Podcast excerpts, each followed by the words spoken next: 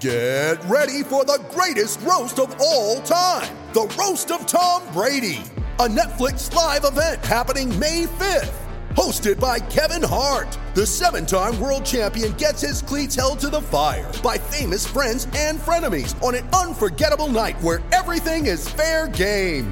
Tune in on May fifth at five p.m. Pacific time for The Roast of Tom Brady. Live only on Netflix.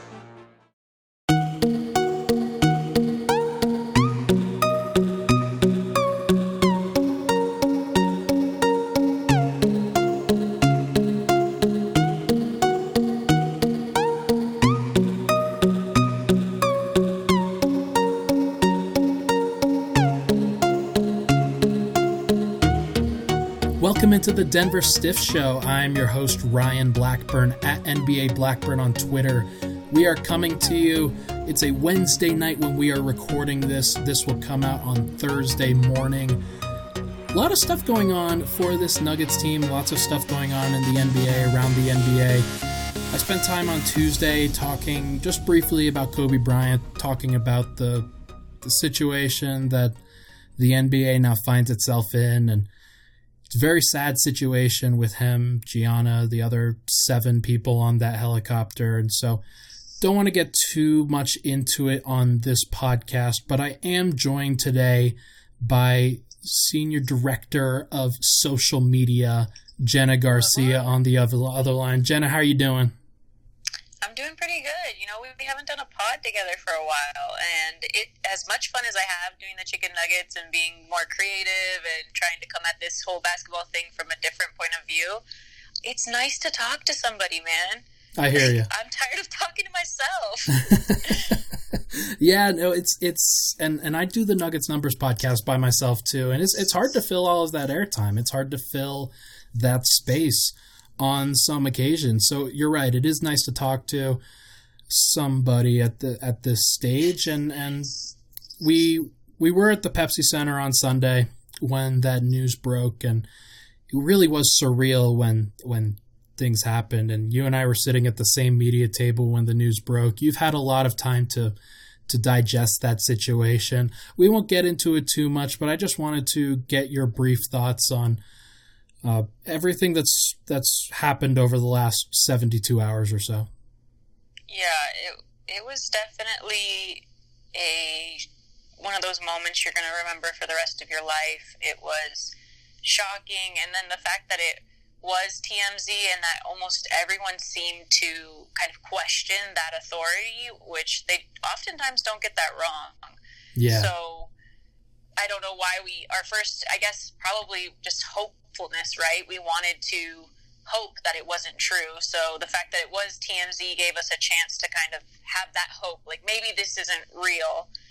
And it was, it was just really tough. Um, right after Jamal heard the news from Will Barton on the floor, he looked over at me, and you know, because we were about to go give a ball away to uh, Kenna Marie. She won our giveaway ball, which is on our social media and everything like that. But we were about to go do this like fun thing for a fan, and he looked at me like with shock in his eyes, and I just shook my head. Yes, like that's what's being reported.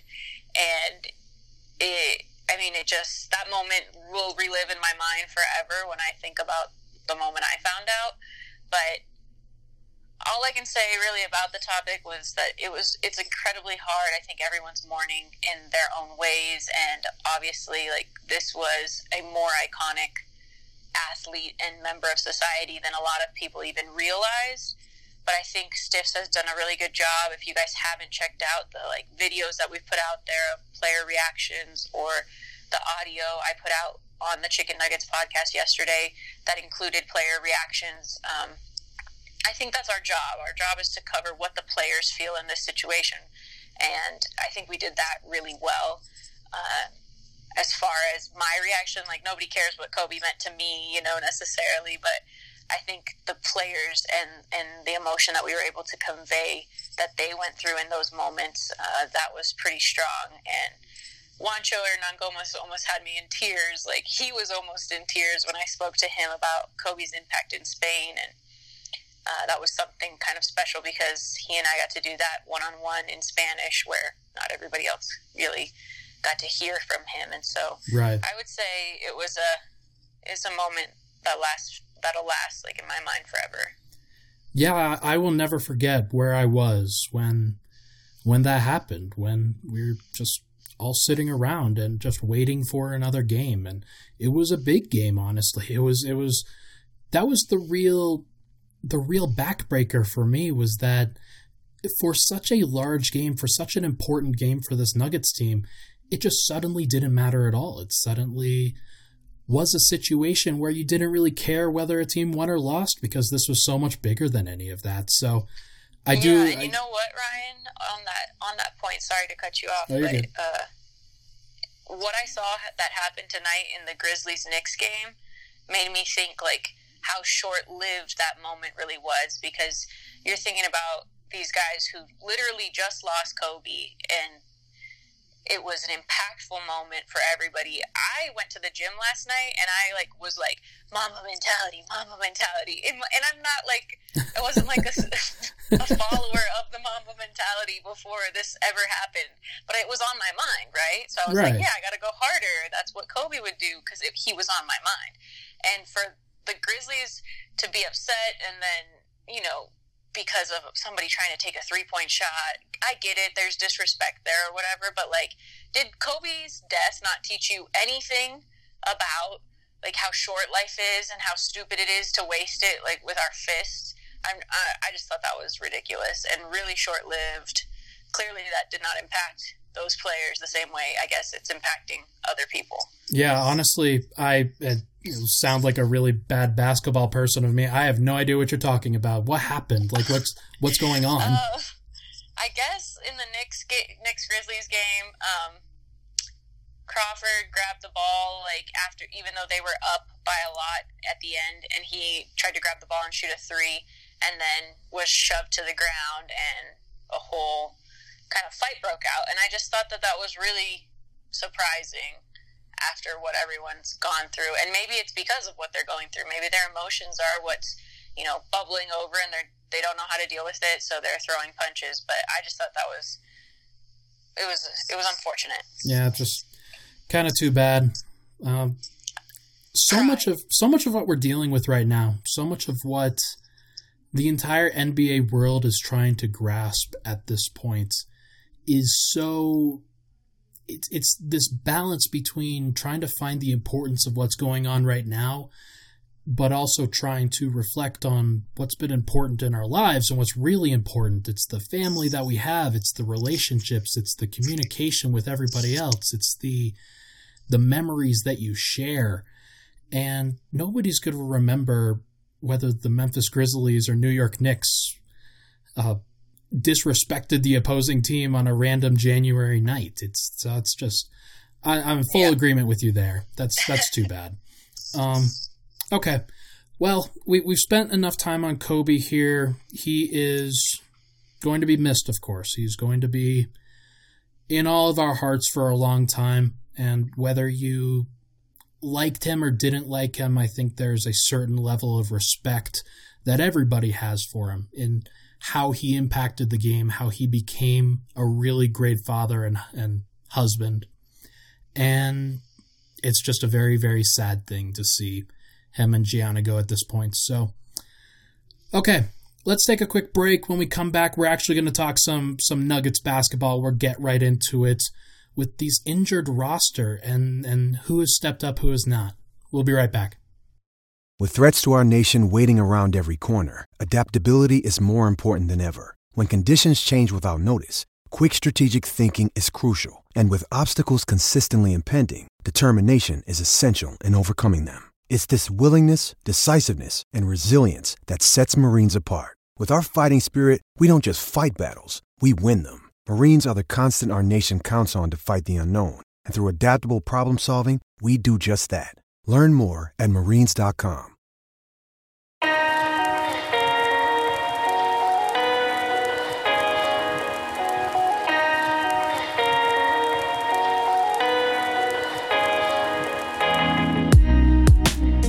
right, we're back. This is the Denver Stiff Show. I am your host, Ryan Blackburn, joined today by Jenna Garcia on the other line.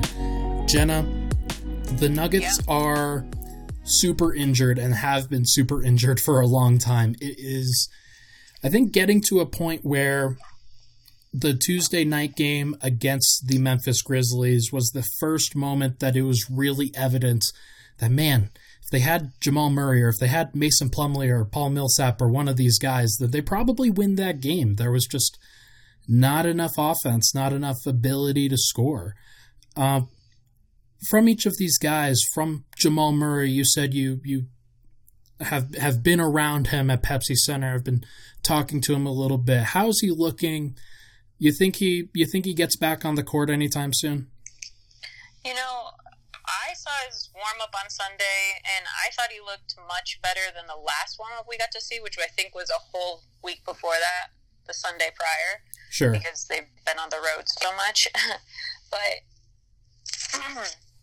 I saw his warm-up, and I thought he looked really fluid. It didn't seem like he was leaning on his ankle in any kind of weird way or landing strange. Uh, he wasn't limping or anything like that. But Jamal Murray is one of those guys who will play through injury, and I really do hope that he waits and comes back fully healthy. Um, I think Paul Millsap, like, time's up, bro. Time to get back in the game. He's been out way too yeah. long. And and for what for what he has, it, it started off as like a, a right shin contusion and has turned into a left knee contusion. There's just a lot of contusions going on in his body right now. Um. Yeah. But I, isn't contusion just a bruise? It, it it's a it's a deep bruise. It's it's to me it's the dude is creaky. The dude is, is he's got the case of the old itis. Um, well, like I don't know. Rub some icy hot on it. Like he needs to come back. It's time. I think as much as Millsap was uh, important to last year's playoffs, and he will be important to this year's playoffs if they head there. Um, I think he's the next one off the off the bench, off the injury bench. I mean, he needs to come back. He's been out long enough, and I feel like a contusion is much easier to play through than a, a ankle injury, like where you're getting M R Is, like Jamal Murray is, versus Plumlee, who just got injured. You know, it's time for Millsap to come back, play through some of the struggles. He might not look as good on the floor, but at least he's back. He's a defensive presence. Yeah, Plumlee's injury was was given an initial two to four week timetable. He's only been out for about a week now, so I wouldn't expect him back at all this week. So maybe he could come back against the Portland Trailblazers on February fourth, but that's that's about as early as I could see him go back, and I could honestly see them holding him out until the All-Star break and until he until February twenty-first is the first game that the Nuggets come back. And so the difference between February fourth and February twenty-first in terms of recovery time is two and a half weeks. That would mm-hmm. be great for him, I think. And if the Nuggets can survive without him, that will help everybody out, I think. That's um, the thing, though. Without Plumlee, you can survive. But without Jamal, without Millsap, how how much surviving can the Nuggets continue to do? And then you have last night where, you know, looks like Jokic bangs knees with Valanciunas, and you're wondering, you know, if Jokic goes down, it's over. Season's yeah. over. I was I was so.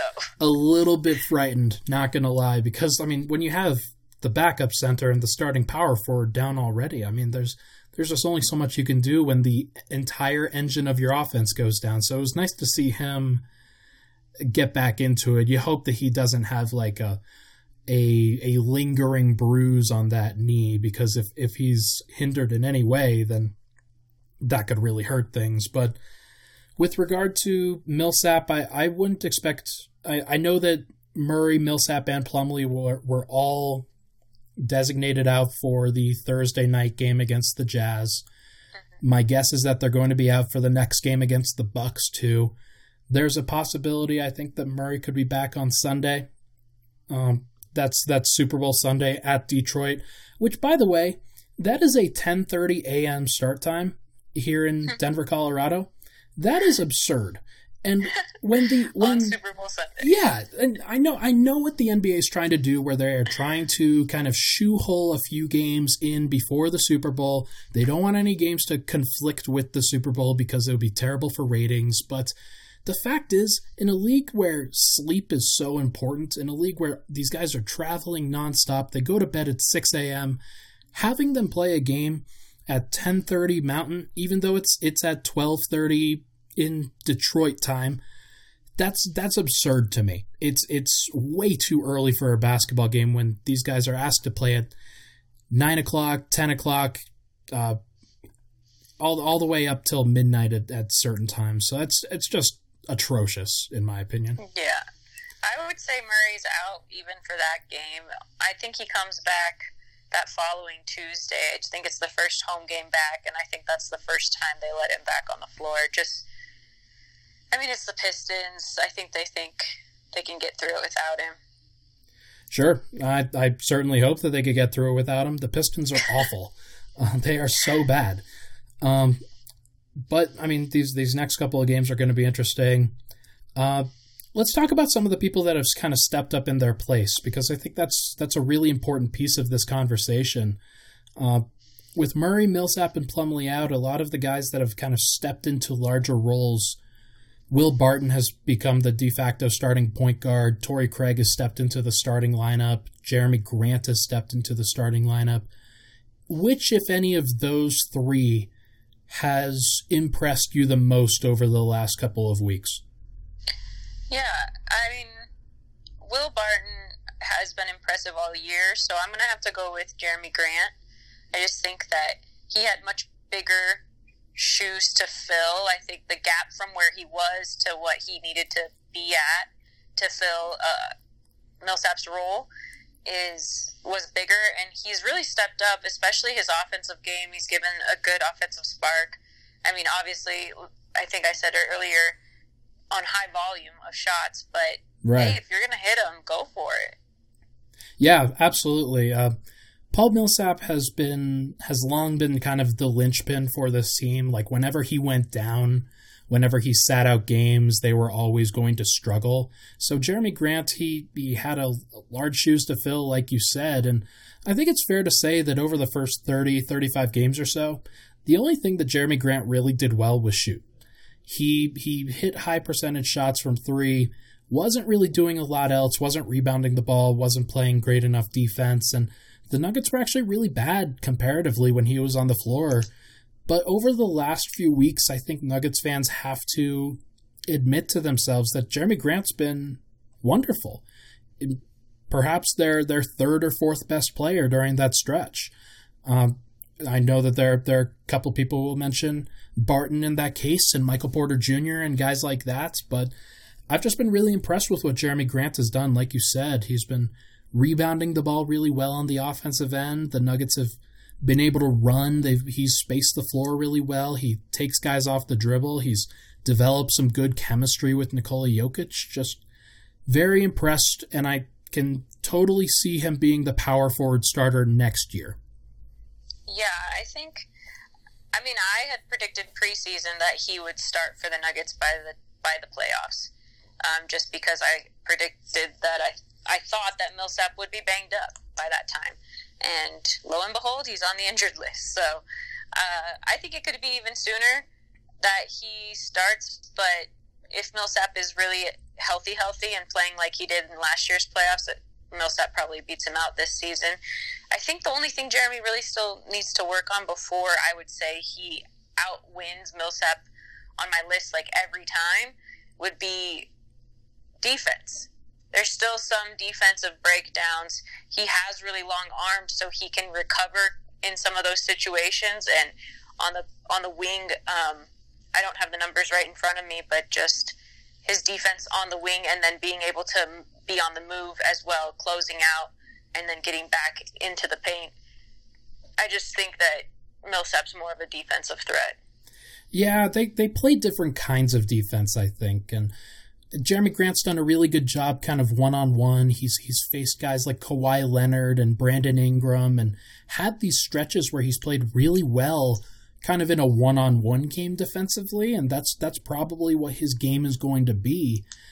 However, Paul Millsap's probably the more impactful defender, like you're saying, just because he's always in the right place. He's always rotating over. He's helping the guards out so that when they get beat, they they don't look completely foolish. Uh, right. He's he's super important in that case. So I, I, t- I totally hear you, totally agree with you. Um, I I wonder who's going to play more in the playoffs, though. I I have a strong feeling that Jeremy Grant is going to play more minutes. So sure, won't matter who starts, but who ends, kind of the game. Yeah. Um, okay, let's let's talk about another guy in that situation. We we mentioned Will Barton briefly. I think he needs credit for what he's been able to do, kind of stepping into that de facto point guard role. I don't think he's been great uh, by any stretch of the word. I think he's actually been relatively inefficient, but he's been good enough, and he hasn't turned the ball over, and that's really what the Nuggets need. They need to get the ball to Jokic and let him do most of the work, and, and that's what Jokic has done. He's stepped up really well. Not a lot to talk about with Jokic, of course, just because that's Jokic. That's just that's just who he is. Right. He's doing him. That's just that's just he's the guy there. So you got to talk about M P J though a little bit. Yeah, I was just just I, I wanted to hold off because I, I know we, we talk about him a lot, and I've I've I've spent a hundred minutes of podcasting on Michael Porter Junior in all likelihood. Not every podcast is about Michael Porter Junior, Ryan. Yeah, I hey, I I I hear you. I hear you. trying to trying to delay it as much as possible, but I think the the factor here that people need to really respect with him, no matter no matter who you, no matter what your feelings on him being a future superstar or whether he's good now, he has been their best shooter. It's it's undeniable at this point. He's shooting forty-three percent from three on the season. Over the last, or over like since January, he's been like the second best catch and shoot shooter in the N B A. That's absurd. That's that's getting to the threshold where you play no matter what. Like in, in any situation you play, just because most teams need that spacing. Most teams need a guy who, when they throw the ball, they can feel confident he knocks the shot down. So what have you seen from Porter over these last few games in January that's giving you both excitement and maybe some pause? Well, you know me. I've had pause on M P J from the get-go. That sounds like I said pause, like hands. I meant, like, no. God. I mean... Like, I've been hesitant about him. I've been hesitant about him as, uh, you know, what he was really bringing to this team. What I will say, I, I mean, I still see some breakdowns defensively, but what I will say about him is that his confidence has really stepped up. I don't think he's where he was when he was, that state of mind you're in when you're first starting out in the league. And it's scary to put up a shot. It's nerve-wracking when you see whoever's Russ, whoever's coming at you, and he has left that realm or that stage of entering the N B A, and he's on to the next phase where he knows he can knock down shots with these guys. He knows that he can hit big shots and tough shots. I will say, I think I've gained some respect for him in that, that aspect, that he has hit some tough shots that I did not expect him to hit, and I want him to get to that next level. I want him to take that next step where he's like hitting the, those tough shots consistently and making the right call consistently on when to shoot and stuff. There was a play, gosh, I think it was it the other night. Was it last night or I don't even remember because the game is just. Yeah, I think I think what you're talking about is New Orleans, where he, he kind of grabbed the ball and just shot a leaning mid ranger, just just. like completely willy-nilly, and it was a terrible shot, and it missed, and it was really bad, and he looked really bad. Um, no, that's not the one I meant. Oh, well, I, by all means. Hey, what do you mean? See, you're just so used to me always being negative about him. I was thinking about it. There was a different moment where he um, he was right at the top of the key with Monte, and he, like, called for the ball from really aggressively from Monte, and Monte, like, didn't get it to him as quickly as he wanted, and he just dished it back, and Monte hit the big shot. I'm thinking it was Sunday's game. Oh, and that's right. Yeah. Yeah. Yeah, we were talking about it in that moment. Like, he knew that he would draw the defender in that situation, and because Monte got it to him a little bit late, he drew the defender even harder and was able to make the right decision. And those, like, those are the moments that I'm thinking, like, go with that, you know, continue down that path, M P J, please, you know, follow the yellow brick road that you're, you know, seeing, because he's seeing it. He just needs to see it more consistently. And um, that makes me really excited about him. Honestly, like, it makes me really excited. And I think it really begs the question, Ryan, like, do the Nuggets need to think about starting M P J? It's it's the one that I've been wrestling with for a long time, and there are going to be situations where I think the answer is probably yeah. I think there's there's definitely a reason to start M P J in, in a lot of different cases. Um, you could make the case that against certain playoff teams where if they don't have this this elite small forward that he has to guard on a regular basis, that yeah, he could probably be the starter. He could probably be the guy who gets to benefit from from the extra space that Jokic creates, that playing with Paul Millsap and Jamal Murray and Will Barton, for example. If he's in that situation and he's the fourth or fifth option and he consistently gets opportunities on the weak side as a shooter, he's shown the ability to knock those shots down. So I, I think that there is, we're probably one or two steps ahead, but it's it's trending that way, and I'm surprised he's only started one game so far, like, with everybody out. Um, I'm surprised that Torrey Craig has started as many games as he has, but that that might change. It might not change. We'll see how it goes. Uh, uh, you know what it sounds like when we talk about this situation? What? It sounds just like last playoff season. They're in the series against the Spurs. You got Will Barton starting because Malone has decided that he will ride Will Barton, ride or die for Will, and he stays with Will through the end of that season and into that first round of playoffs, and then he is literally forced to put Torrey Craig in instead of Will Barton because Torrey is defensively better in that matchup and is actually on a shooting streak. Yeah. A little different for Torrey last playoffs than currently, yeah. But on a shooting streak. And Malone has to play him, and that's the exact feeling I have about M P J right now, is like Malone is riding his veterans to give them the confidence and the buy-in to keep performing. Because you give the rookie a spot at the table right off the bat. He didn't do that. No, he made him work for it. Now M P J's showing his, that he deserves to be here, and eventually there's going to be a moment when it's like, Malone stuck with you guys for so long, but he can't make excuses anymore. This guy has to start. And when that moment comes, he has his veterans accepting that decision instead of fighting him on that decision because he did ride them so far in the season. Yeah, and it's like you can already see that happening with, I mean, Torrey Craig hasn't hasn't played extremely well, but he's been in situations where sometimes he is the best option, and defending Russell Westbrook against the Houston Rockets, that was the situation where you want him out there for sure.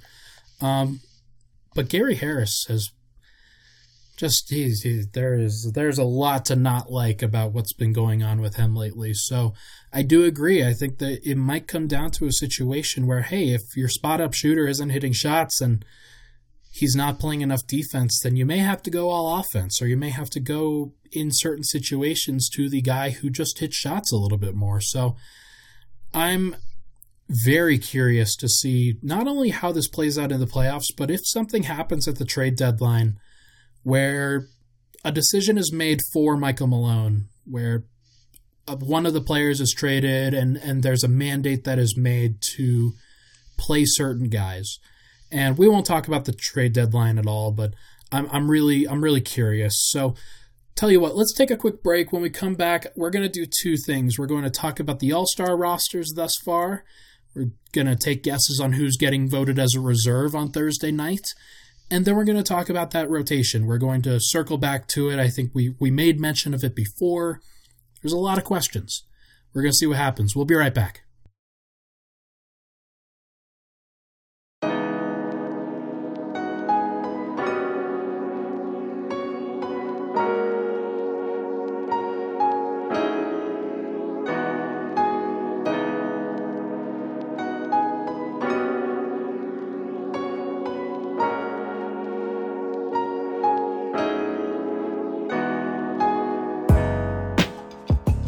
All right, welcome back. This is the Denver Stiff Show. I'm Ryan Blackburn, joined again by Jenna Garcia. We're going to break down some All-Star rosters here. We're going to then talk about the rotation after, but all-star rosters, East starters were voted upon and, and then selected on last Thursday, I believe it was. Uh, Trae Young was selected in the East, Kemba Walker, Giannis, Joel Embiid, and Pascal Siakam. Um, first of all, with any of those five guys, did you did you like those selections from the East? Did you think that there was anybody that was more deserving, or did they get it right? Um, I was surprised by Kemba, just because I, I, I was surprised more like, I can't believe he's still doing what he's doing and being a starter for the Eastern Conference, you know, just because he's been in the league so long. Sure. And the rest of them, though, I wasn't all that surprised or anything, be, just because it's more of a popularity contest uh, and than anything. And so I just feel like it's whatever. Who cares who starts? I think it's an honor, obviously, to be invited, but I don't know. Good for Trae Young. Yeah, I was. I was. He was the guy that I was thinking. And and while I have certain thoughts on his defense and, and why that matters and the fact that he's on a team that I don't think is in the double digits in wins yet, that's kind of a big deal. Uh, but the dude put up forty-five points and fifteen reba- or fifteen assists over the weekend in one game. Yeah. That's pretty cool. And that's pretty big. He worked the Nuggets. Oh, yeah. Oh, yeah. He's... He toasted them. And both times. In fact, I know for a fact that in Monte Morris's house, you're not allowed to say the name Trae Young because he roasted him so hard. And they get, he gets so mad. Oh, you're man. You're not allowed to say it. I know. I mean, it's it's deserved too. Trae is just he was a he's a wonderful offensive player, and the efficiency may not be there. Sometimes he may turn the ball over a little bit too much. Uh, sometimes he takes some wild shots that don't have any chance of going in, but sometimes they do, and they've gone in a lot, and he is such a great passer. He reminds me of Steve Nash, uh, just somebody who controls the entire offense, and once he once he gets a better uh, supporting cast around him, I think he's going to look pretty good. Yeah. Um, as for the other guys, I didn't really have any issues with it. I actually think that Kemba Walker deserves it just because Boston is, is in a really good position right now. They're... Uh, They are, I think, second or third in the East right now, and I think they deserve an all-star. Um, yeah, no, I was saying more like it's impressive that he still, like, deserves to be there, still doing what he does on the floor, despite, like, how long he's been in the league already. It's it's It goes so fast because I remember him coming into the league, I think it was, like, twenty eleven, and that that's a long time for N B A players now. It's, it's crazy to see... His I mean, transition. He's one of the greats in, at his position. He's, I guess, he'll be here a couple more years probably. Oh yeah, um, and and I think it's it, it has to be said that look, the West is a little bit stronger than the East in terms of the actual playing talent. Uh, Damian Lillard is going to be off the bench, and that's uh, I think I would take Dame over either Trae or Kemba at this point. Um, oh, for sure. Yeah, and, and Steph Curry's not even playing. I think I would, I know I would take Steph Curry over either of those guys. So, uh, yeah, but he, in the, in either case, uh, let's look at the East Reserve candidates because I think there are are en- enough guys to be deserving that we should give them credit for. Um, in the East, is is there maybe one, two, or three guys that you think these guys have to be in the All-Star game? Yes. And I feel like all of them come from the Miami Heat. Like, mm. I don't know if you've gotten to watch the Miami Heat, but they are really, really fun to watch. Oh, yeah. They are one of my favorite teams to watch right now. Jimmy Butler not being a starter for the Eastern Conference a little bit bugged me. Um, but I think it's the whole front court, back court situation when he's more of like a point guard, but they listed him, you know, differently or whatever, so he doesn't. Didn't get the make the cut, but I think that's ridiculous. He's been playing phenomenal with them. And Bam Adebayo, I love watching Bam Adebayo play basketball. He's really fun to watch. I mean, there were eleven games in that Grizzlies game last night, eleven blocks in that Grizzlies game last night, so I guess it was like watching Bam Adebayo. Yeah, he's, he's awesome. Think about basically... If Nikola Jokic had just a little bit less passing skill and could literally jump through the moon, he is right. Unbelievable. I, I really enjoy watching Bam play. That's, that's I think, one of the big regrets for the Nuggets front office is that they traded the thirteenth overall pick in the twenty seventeen draft, and he went fourteen. Um, even more so than Donovan Mitchell. Like, I mean, I know, I know Mitchell's great, but and he's going to be an all-star, but so is Bam. Bam's going to be an all-star too, yeah. The guy right after him. So, I I love watching Bam play. Uh, another couple of guys that I would throw in there, uh, Khris Middleton from the Bucks. I think he just had fifty-one points in a game without Giannis, and just is wonderful. I, I not enough good things can be said about Khris Middleton as like a six foot eight forward who's just very skilled, uh, not quite at the level of a LeBron or Kawhi or Paul George or a guy like that, but he's like right in that next tier, and he definitely deserves mm-hmm. to be an all-star for me. Yeah. I can't, and I will not. I refuse to get on the Ben Simmons train. I just, I just Ooh, can't do it. That's interesting. Not a fan. So you wouldn't have him in the game? No. I wouldn't. Yeah, I, hey, I, I, I, I get it. By it. I just, you have to be able to hit a three-point basket to play in the N B A nowadays. Like, it just, I don't know. It's just, and I will yeah. say, okay, I, I hated on Nikola Jokic's game when he first came into the league too, the way he played. And Ben Simmons is a very good passer, but I just don't think you're an all-star if you're a good passer. Like, you got to be more than a great passer. You also have to be a great finisher, a great shooter. I don't know. He's shooting it with the wrong hand. I, he, I, I, you're on the I you're on the Kevin on O'Connor board. Train. I'm on whose side? The the Kevin O'Connor train. Is Kevin O'Connor? Kevin O'Connor is a huge Ben Simmons fan. He is, but he also has been saying for years that he is shooting with the wrong hand, that he should be shooting oh, with his right he hand. Said that. Oh I, yeah. I have thought that every ever since I've ever sh- seen him shoot the basketball. I just am like, I can't figure out which hand he's shooting with. See? And then when I do figure it out, I'm like, I don't think it looks right. It like try the other hand. It, it would be it, cool if it was if it was really interchangeable, you know. It honestly him, looks like he's holding it for a right-handed shot, and then the way it rotates out of his hand, you're like, oh, I guess it's coming out of your left hand. Okay, that's cool. Uh, so optical illusion in basketball. Uh, yeah. Throw people off that way. Does it, does it matter that I think he's probably the best perimeter defender in the N B A right now? Wow, that is quite the accolade. Wow.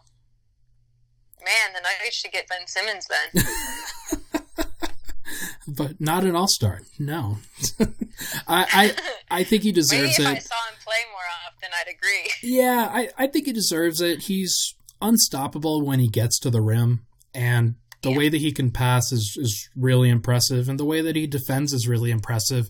The shooting is obviously going to be a stain on everything that he does, but in, in my opinion, I think it's it's less important than the ability to defend every position. I, I'd, I'd prefer to have somebody who can guard one through five than somebody who shoots, especially with yeah. the other things that he can do.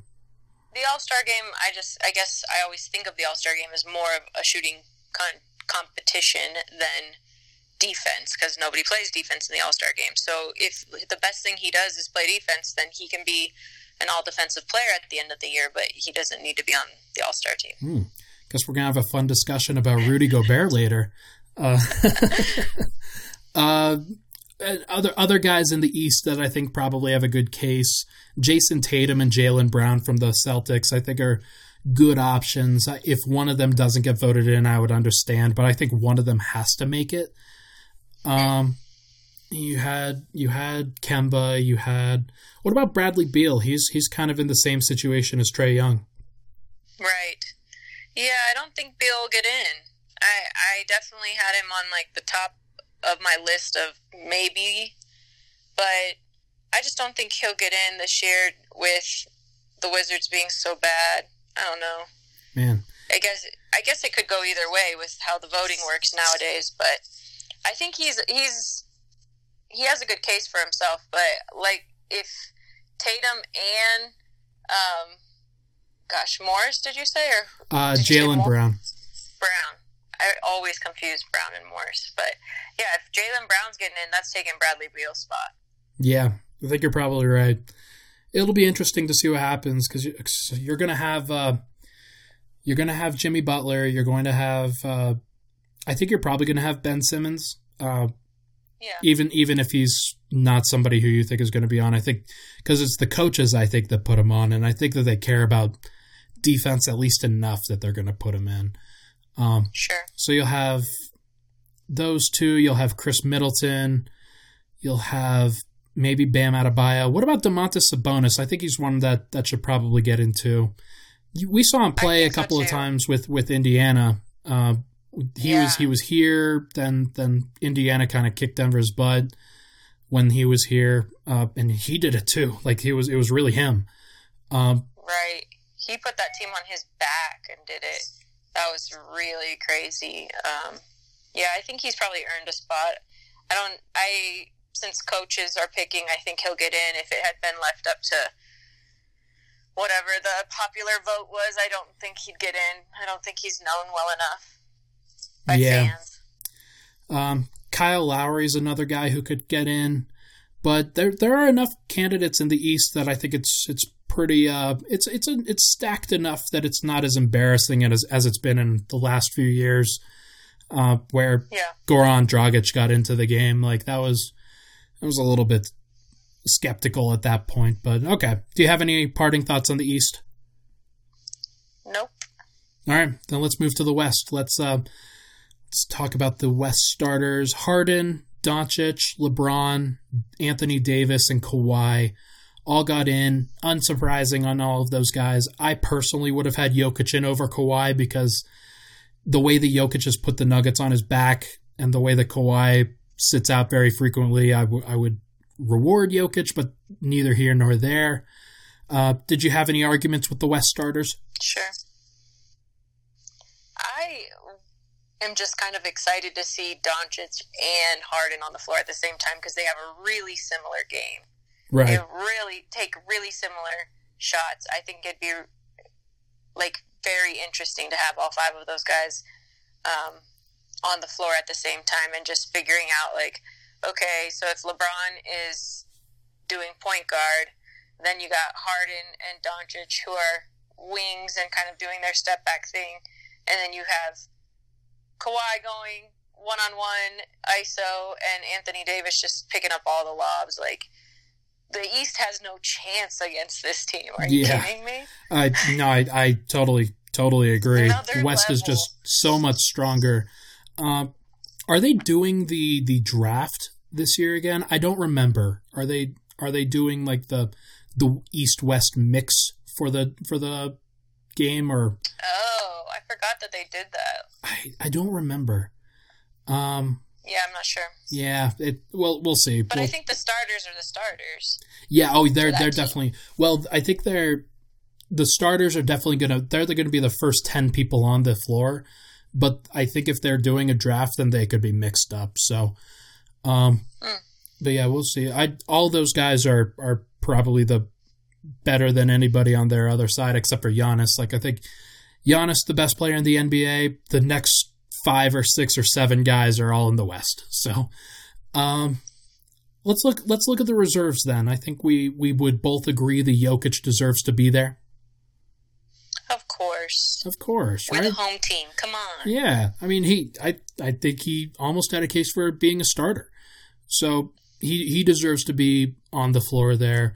Other guys that I think have a kind of a rock-solid case are uh, Damian Lillard. I think he's oh, for sure. definitely in that mix there. Uh, I would have Rudy Gobert as a as an all-star lock. What about you? Is this because you're you don't want to see him cry again this year? Is that it? I, I mean, would it would it be bad if I left him off because I wanted to see him? I'm, I'm just kidding. Uh, That'd be worse. It would I be guess. much worse, much worse. Uh, no, I, I think just put him on the list because he cried. Honestly, no, no. I think he deserves it. I think the the Jazz have two guys that I think are very deserving of being an all-star this year.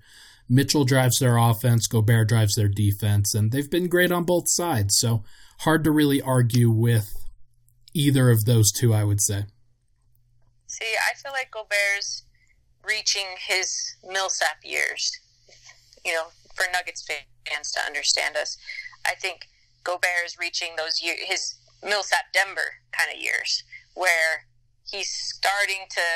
He's very good at facilitating the defense. Like the defense, as you described Millsap earlier, Millsap taking on like and fixing other people's defensive mistakes. But I don't see him as like a good one-on-one defender anymore. I don't.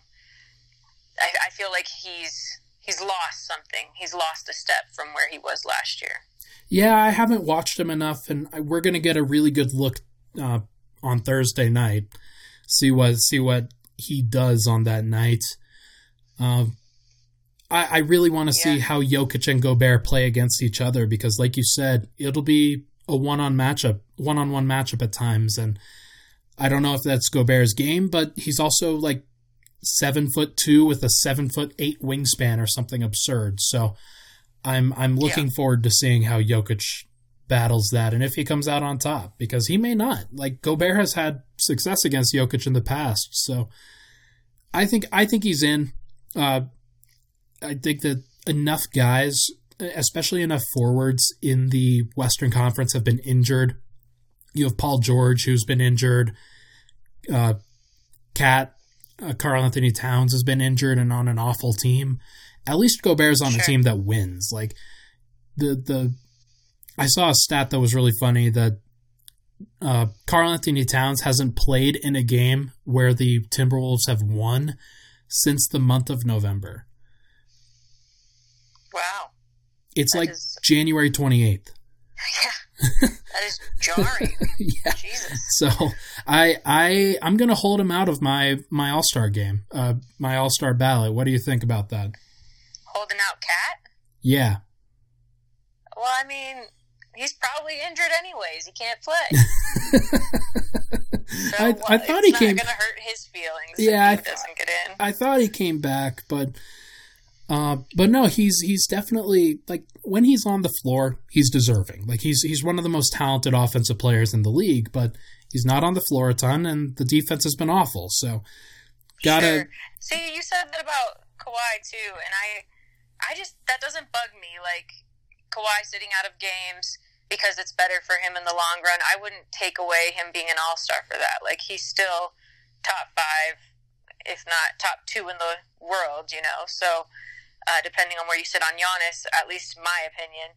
Um, but I don't really, like, if Cat can play and his game, whether he's playing it, I mean, if he's playing it, when he's in the game, if he's consistent and getting those numbers and reaching, you know, being far and beyond one of the greatest at that position, then he should be in the All-Star game. Like, it doesn't matter if it's been... In twelve games, I guess, like, if you get down to really tiny numbers, like, he's only played three games, then how are you going to make him an all-star? Sure. Yeah, and, and there is something to be said, like, okay, hey, you know that this guy's, like, a top ten, top fifteen player. You should probably put him into the game uh, because the all-star game is to showcase all of the, the talent. But I think it's also on a year-by-year basis, because when we tell the story of the twenty nineteen twenty twenty season, I think – Gobert's going to be more a part of that than Karl-Anthony Towns is. It's it's uh, it's too bad, because Cat is probably better, in my opinion, but it, it just doesn't matter because, because like we're going to be seeing Rudy Gobert in the playoffs. We're going to be seeing if he can stay on the floor in, in those situations, unlike years past. So I'm looking forward to it. I think that's that's a it's an interesting debate for sure, um, but there are enough deserving candidates this year in the Western Conference, especially, that I think you can you can hold out a guy like Cat, like Devin Booker, for example. He's been dope. He's been awesome. Yeah, um, he was on my list. Yeah, Brandon Ingram, he's been really good too. Definitely, most definitely, Ingram has to get in. I highly doubt he doesn't make it. Yeah, um, Donovan Mitchell, like we we um, mentioned him. I know, you're actually nice to the Jazz. I am not a big Jazz fan. Like, not that I only cheer for or only put people in who I'm a fan of, but, like, uh, I think you think higher of them than I do. But yeah. You're probably right. You will be seeing them in the playoffs, and you won't be seeing Cat in the playoffs. I just, and that's kind of, like, good for Rudy Gobert. Like, you're the hardworking defense team, like, the grit, grind kind of teams, that's what the Jazz are when I think of them, but I still think Cat's better. I don't know. Sure, and and I guess it's it's more of a philosophy for me that I think you have to be on the floor in order to earn it.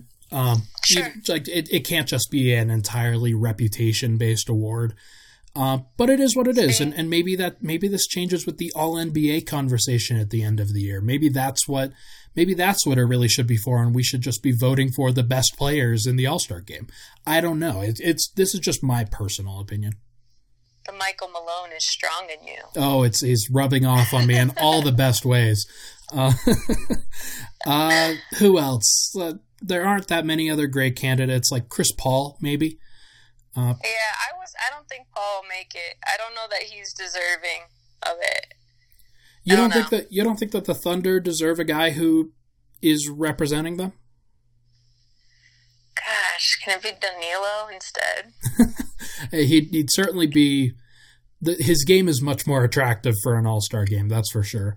Yeah. Um, so is he, by the way. He's great. Um, um, T M I, Ryan. Uh, hey, I, I it's, you need to know that for sure. Uh, yeah, I, I don't know. I think that I think that Chris Paul's been their best guy. Uh, but if you didn't have a member of the Oklahoma City Thunder in the game, then that's probably okay. They've got a lot of really good guys, and I think Chris Paul's in that category. But I wouldn't be mad if he was not in the game. What um, about Carmelo? No. God, no. the the Trailblazers can't the Trailblazers can't have two guys, and if you're gonna have another guy in there, it's gotta be C J. It can't be Carmelo. Come on now. That's like putting in Derrick Rose. Respect your elders. Uh yeah. I mean, you're probably right.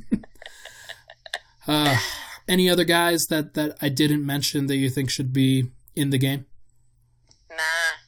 Yeah. I, I really hope Ingram makes it, though. Yeah, he's he's put a lot of guys on his back. I mean, the, the Pelicans have been in a really tough situation without Zion, but having mm-hmm. Ingram out there has been really good for them. He's been he's been awesome. Okay, well, before we move on to the rotation, what the heck about this? What is this Rising Star game and how they're totally promoting it, Zion versus Ja Morant? And no mention of M P J whatsoever. Zion has played like for two minutes, people. It's, you know, it's all it's all clicks. And Ja Morant's getting a lot of clicks right now. Zion's getting a lot oh, of clicks. M P J and... gets clicks. If this is a clicks con- competition, M P J wins the clicks competition. We should... He's better looking than Zion. he he's um, has more swagger than Zion. He'd take Zion down. He'd take him out if this was a click competition. Yeah, but but would you rather see, like, sweet shots or sweet dunks, high-flying dunks? Uh, and even, like, Zion I hope... Zion can barely... I mean, he can get up there and stuff, and he got he has a good dunk. Obviously, it's powerful, but I don't know if he should be dunking all that much. He's barely been back. He needs to just take it easy on his body, but lose a little more weight so that when he does jump up and dunk, it's not so much pressure on his knees. Yeah, I mean, I don't disagree with you. I think they should both get in. I think they're they're both going to get in. We'll find out on Friday. And I think um, what's your percentage? What do you think? Because I haven't heard a lick about M P J in I, any sort of Rising Stars news. I think he's getting in. I think it's like a an eighty-five, ninety percent chance that he gets in. He he right. has been very capable. I think the, the N B A world knows who he is, and they want to see him in this game. Like he he was the number one national recruit in high school in his class, and so that, that still holds weight, and people still care yeah, about talk that. About so. Clicks, Zion. Yeah, yeah, yeah, yeah. Number one. Now I'm defensive of M P J. I've really come full circle. Oops. uh yeah that that's weird that's that's definitely weird a little bit. Uh, okay, last thing before we get out of here, we've we've gone over by by just a little bit, so let's get let's do this really quick. The rotation going forward for this Nuggets team, let's say that after the All-Star break no trades have been made, uh everybody this roster is the same. Jamal Murray, Paul Millsap, Mason Plumlee are healthy. Who are you starting? Who who are the five starters? After the All-Star break. Am I trying to guess who Malone is starting, or am I putting out my top my five. We can discuss both. I would... Gosh. If I was doing my five, I would have Murray, Mil- uh, Murray, Barton, Grant, Gary Harris, and Jokic. So you would you would move Paul Millsap to the bench going forward? Yeah, just to improve his... To preserve him. To preserve... Gosh, we sound like he's like... A, dying. He's not that old. But yeah, I mean, we, yeah, I no, won't go there, but, the uh, yeah, no, I, I, I hear you. I think it's tough. It's a really tough conversation. We've seen that, we've seen that lineup before and, and when everybody's been healthy and it hasn't really been great. Um, so I, I don't think that they go to it, but they, they will play it. They will play it for sure over this, over the, the closing stretch to try and figure out if that's something they can do. Uh, but I think Millsap is the starter. I think he gets back into that group, and I think what what Malone will actually do is just return to his normal starting five. Um, well, that's why I asked, are we doing Malone's yeah. position or mine? Because mine would be to start Grant, but I think Malone will go back to his starting five. Agreed. Uh, because he's kind of boring in that way. Now mine... Predictable. Mine would be to go with uh, Murray, Barton, Michael Porter Junior, Paul Millsap, Nikola Jokic. This is how good I am at this. I knew you that was your lineup. That's why I went with Grant instead of that lineup, because I was thinking, you know what? Ryan's going to go with M P J. Well, and I went with Millsap, too. I think that I, I think he's still valuable, and I think that there's definitely still a reason to put them, to put him out there. He covers for a lot of Jokic's like deficiencies on that end in a way that Grant really can't. Um, right. And Porter is a guy that I think that they have to start working into the, the starting rotation at some point. But that's what I would do. And then I would bring in Jeremy Grant as the first sub off the bench, and I would bring in Gary Harris as the second sub for Michael Porter Junior so that you get back to that lineup that you were talking about with Murray, Harris, Barton, Grant, Jokic. Um, right.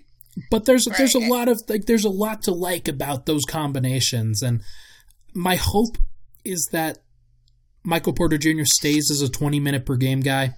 I don't think he will. I think he'll go down to about fifteen minutes per game, and that's really too bad.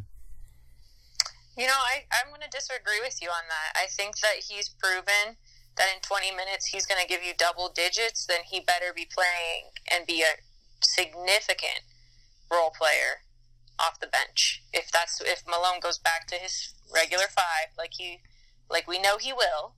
Yeah, I think you got he's he's got to play M P J twenty minutes no matter what, and that means you're probably cutting some of uh, Gary Harris and some of Will Barton's minutes. Unfortunately. Well, I I don't even know if that's unfortunate because those guys are. Have a propensity to get injured, and Will Barton has played a ton of games, a ton of minutes thus far, and you don't want to wear him down going into the into the playoffs. That would be a That's really bad situation. So if you could play each of those guys like twenty-eight to thirty minutes as opposed to thirty-two to thirty-four, then at least sure. it, it just gives you just a little bit of extra time. So I agree. I think that Murray should play about thirty-two. Each of those guys Harris and Barton should play about twenty-eight to thirty. Millsap should be all the way down to like twenty-four. Like there's there's no way that he's playing more than half the game most of the time, in my opinion. Uh, yeah. Jokic plays about thirty-two like he's been playing. Uh, Grant plays about twenty-four. Porter plays about twenty to twenty-four. Morris plays about yeah, sixteen to twenty. And then Plumlee mm-hmm. plays all the backup center minutes. That's... uh. Yeah. Is there's not enough room for Malik Beasley in there. There's not enough room for Torrey Craig in there. Uh, what do you do with those guys? Are they on the outside looking in, or is Michael Malone going to continue to try and play them? I think it'll be really interesting, especially during the regular season and not in playoffs where it's a little bit more cut and dry who's going to play. But I think Malone needs to come to terms with the fiddling and the you know, tinkering with this lineup as much as he has. He's had a lot of injuries, so you've ha- injuries have given him a plethora of chances to try out different lineups. Like, it's time to be decisive. After the All-Star break, it's time to decide who your guys are. And I've said it many times, this isn't peewee basketball, you know, this isn't Gold Crown. Not everyone has to play. My sister's on a Gold Crown team right now, and she, her coach doesn't even play everybody. So he's not wor- worried about hurting people's feelings. I don't think Malone can continue to kind of be like, you know, a player's coach in that way and just like keep everyone on their good side. I don't, I'm not that, I'm not saying that he's doing that purposely now. He, I think he truly is tinkering when trying to figure out what is working best. But I think enough time will have passed by the end of the All-Star break that you, I mean, the stars will have aligned. It'll be written right in front of his face by then, like who he needs to be playing more. And honestly, when you described, broke down the minutes just a second ago, it felt very easy. It feels very easy if the starting five is that five that you said with M P J on there, or if M P J goes, stays at his twenty minutes and is the first guy off the bench, or Grant's the first guy off the bench, and Barton, Harris, and M P J are split in twenty, twenty, twenty. You know, I think that seems very doable and appropriate, and I think it's starting to be, like, written in front of your face and permanent marker. Like, Malone's going to see it too. Yeah, it'll be interesting to see how that evolves. I like I like I said, if you've got those nine guys, then what happens to Malik Beasley? What happens to Juancho? What happens to Torrey Craig? Do you keep those guys as insurance, or do you explore the trade market a little bit and try and at least get some value for them? Is there one of those nine guys that you try and upgrade upon in order to have a better playoff rotation? I don't really see a great upgrade. I don't really see a, I don't really see that being the way that they go, but that's something that Tim Connelly's going to have to play around with. That's something that's an honest conversation that he and Michael Malone are going to have to have, that, hey, if Beasley's not going to play, and if they don't think he's going to play going forward, why is he here? Like, why are... Insurance. Uh, yeah. Beasley's so, insurance. Torrey is insurance. Juancho is chopping block. Like, yeah, that's the guy. That's... It's unfortunate, but that's how it is, because Torrey's your defensive wing insurance, and Uh, Beasley's your shooter insurance, and Plumlee and Juancho I, I think are closer to being traded. I mean, Juancho much closer. Plumlee, you know, backing up people, has a, backing up less people. You know, there are less people yeah. in that position. Um, Grant has really showed over these last few games that he can play backup five minutes. That if, yeah. if Jokic is in the game, as and he's playing thirty-eight minutes a game in the playoffs like he did last year, then you only have to play ten backup five minutes. And if Grant can play that, then what is Plumlee's role? What like maybe that's the guy that has to go. Um, yeah. But I don't know. It's gonna be it's gonna be really interesting. There are a lot of questions that they have to answer, and we're gonna have them all here at Denver Stiffs. We're going to talk about it all. We're going to talk about the deadline as it comes up. We'll react to the All-Star game, react to all these guys, and then how things kind of progress as the season goes along, because the playoffs are inching closer. It's going to be it's going to be upon us really quick, and, and I'm really looking forward to seeing how this group goes into the playoffs, whether they can go in there with some high momentum or whether they're scuffling a little bit. So you have any parting thoughts for me before we take off? No, I'm excited for basketball tomorrow. I'm glad the Nuggets are in town. I'm, like, thirsting for a Nuggets home game. Like, there's not enough right now, Nuggets basketball in Denver. I'm looking forward to it. Utah Jazz come to Denver on Thursday night. That will be a national T V game. If you don't have plans to watch it, make plans, because it's going to be a lot of fun. The Jazz are playing really good basketball right now, and the Nuggets... This is a really good measuring stick game for uh, against a team that they may face in the playoffs. So yes, I'm looking forward to it. That's going to do it for this episode of the Denver Stiff Show. She is Jenna Garcia at Vita Viva Diva. I am Ryan Blackburn at N B A Blackburn. Both of those handles, you can find them on Twitter. Check out denver stiffs dot com for all of the best Nuggets coverage on the web. and make sure to listen to the rest of the podcasts on the Denver Stiffs Podcast Network. Thank you again for tuning in, sticking with us for this long podcast, and we will talk to you guys next week.